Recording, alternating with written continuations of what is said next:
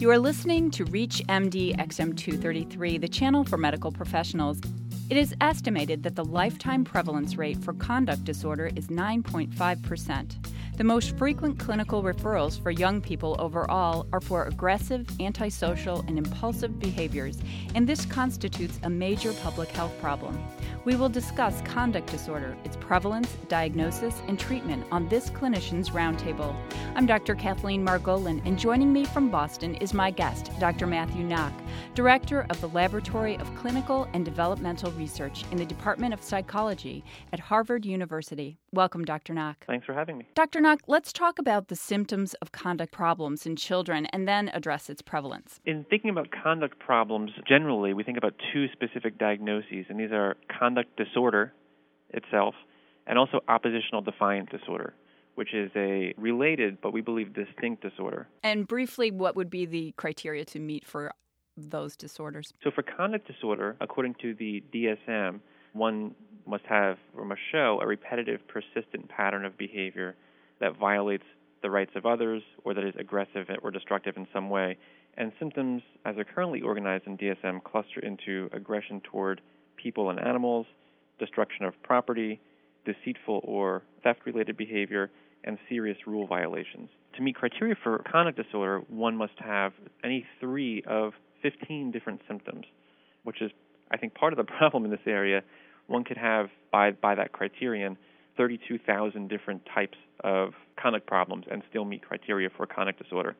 So what we have is a, a, fairly heterogeneous group of children and adolescents diagnosed with conduct disorder. Well, I'm thinking that you're partly probably answering the next thing I was curious about, and that is why it's so difficult to know the prevalence rates for conduct disorder. For several reasons. One is how we define it. The versions, as, as you well know, and as your listeners will know, of the DSM have changed over the years. And even with slight changes from DSM 3 to 3R to 4, we'll see can see drastic differences in, in prevalence rates depending on the frequency of important symptoms that are included. Also, for prevalence data, you know, one wants nationally representative data, which are not always easy to get. And in a lot of the nationally representative surveys that have been done, children and adolescents have not been assessed, or questions haven't been asked about childhood and adolescence. As a result, we, we don't have a firm hold on prevalence rates for conduct disorder or oppositional defiant disorder. You did learn a lot, though, about conduct disorder in your study published in Psychological Medicine. Describe what you found in terms of those most likely to have conduct problems. This is a study conducted in collaboration with Ron Kessler from Harvard Medical School from the Department of Healthcare Policy, as well as Alan Kazdin from Yale University from the Department of Psychology. And what we did was use data that Ron Kessler collected as part of the National Comorbidity Survey replication, which was a national survey in the U.S. of about 9,000 households. We looked at data among those 18 to 44 years old, which is just over 3,000 people, and looked at data that asked about the occurrence of symptoms of conduct disorder, as well as oppositional defiant disorder and other psychological problems over the course of the lifespan. So we're looking at retrospective data, which is one important limitation. So we're seeing people when they're 18 to 44 years old and asking about what happened during their childhood and adolescence. But with that limitation in mind, what we found was, as you mentioned earlier, a lifetime prevalence estimate of about 9.5%. That rate was about 12% in males and 7% in females. So perhaps not surprisingly, we're seeing much higher rates among men than women for boys and girls. These are high rates. Why do some children develop these disorders? As with any psychological disorders, there are likely to be genetic or, or other biological predispositions as well as social factors. What we saw in this study, we looked at some correlates of conduct disorder and found, as I mentioned, being a male put one at higher risk, having problems in the family, having lower education, living in an urban setting, all of these things can increase the likelihood of developing conduct disorder. Talk to us about the subtypes of conduct disorder that were identified in your study. So, this is, as I mentioned earlier, the big question. We have here a really heterogeneous group of people, and for understanding the disorder and for developing better assessment and treatment techniques, it'd really be helpful to get a better hold on, on whether we're dealing with one disorder and whether there are different subtypes. Previous research efforts have done really well, I think, at identifying some subtypes of conduct disorder, perhaps the most well known early versus late onset. But most of these symptoms have been dichotomous, so I've taken sort of chunks, gotten pieces of the puzzle. What we did was look at all 15 symptoms and used an analytic technique called latent class analysis to see if we could understand a more complex subtype system. And what we found was evidence for three distinct subtypes, meaning that people endorsed consistent clusters of symptoms. And these had to do with the first was rule violations. So a certain subset of people in the study consistently endorsed symptoms related to staying out late, skipping school without permission, and the like. A second subtype was engaging in deceitful or theft related behavior, and this re- referred to things such as stealing from family, stealing from others, shoplifting from others, but not so much violating rules. A third subtype were those who engaged in aggressive behavior, getting in fights with others, bullying others, being aggressive toward animals, and not engaging in the other behaviors. So nice, clean, distinct subtypes. If you've just joined us, you're listening to ReachMD XM233, the channel for medical professionals.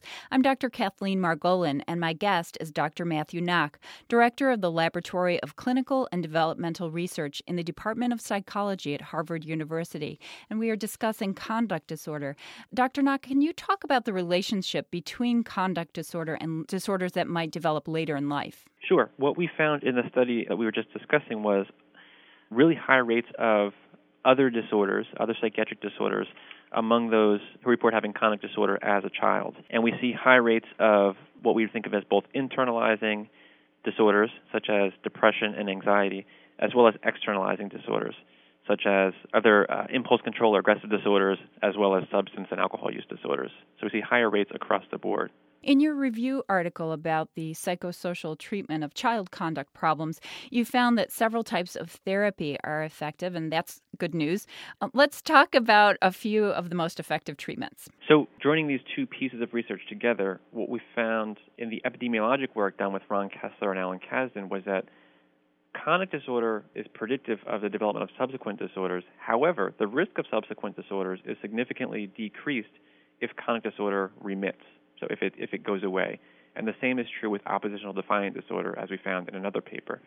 So this is, as you say, good news for for treatment. So with treatment, there is something we can do um, not only to decrease these behaviors, but potentially to decrease the risk of other disorders that might develop later in life. Right. And let's talk about the treatments. But just a quick question: Do you know? Has it been studied? Does it matter which subtype? So I mentioned earlier the rule violation, deceit, theft, and aggressive subtypes. There's two other subtypes that were combinations of these. One is severe covert behavior, which is a combination of rule violations and deceit. And the last is what we call pervasive conduct disorder, and this is people who have symptoms of all of the different subtypes. And what we find is that those with the combined subtypes or the more severe subtypes are at significantly higher risk of subsequent disorders.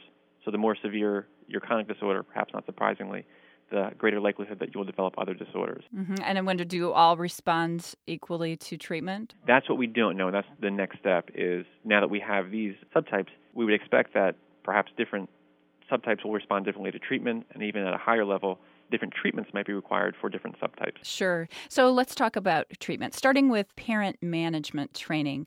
What's the theory behind that approach? A lot of times kids will come in for treatment for oppositional or, or aggressive behaviors, and treatment will focus on working with the parents.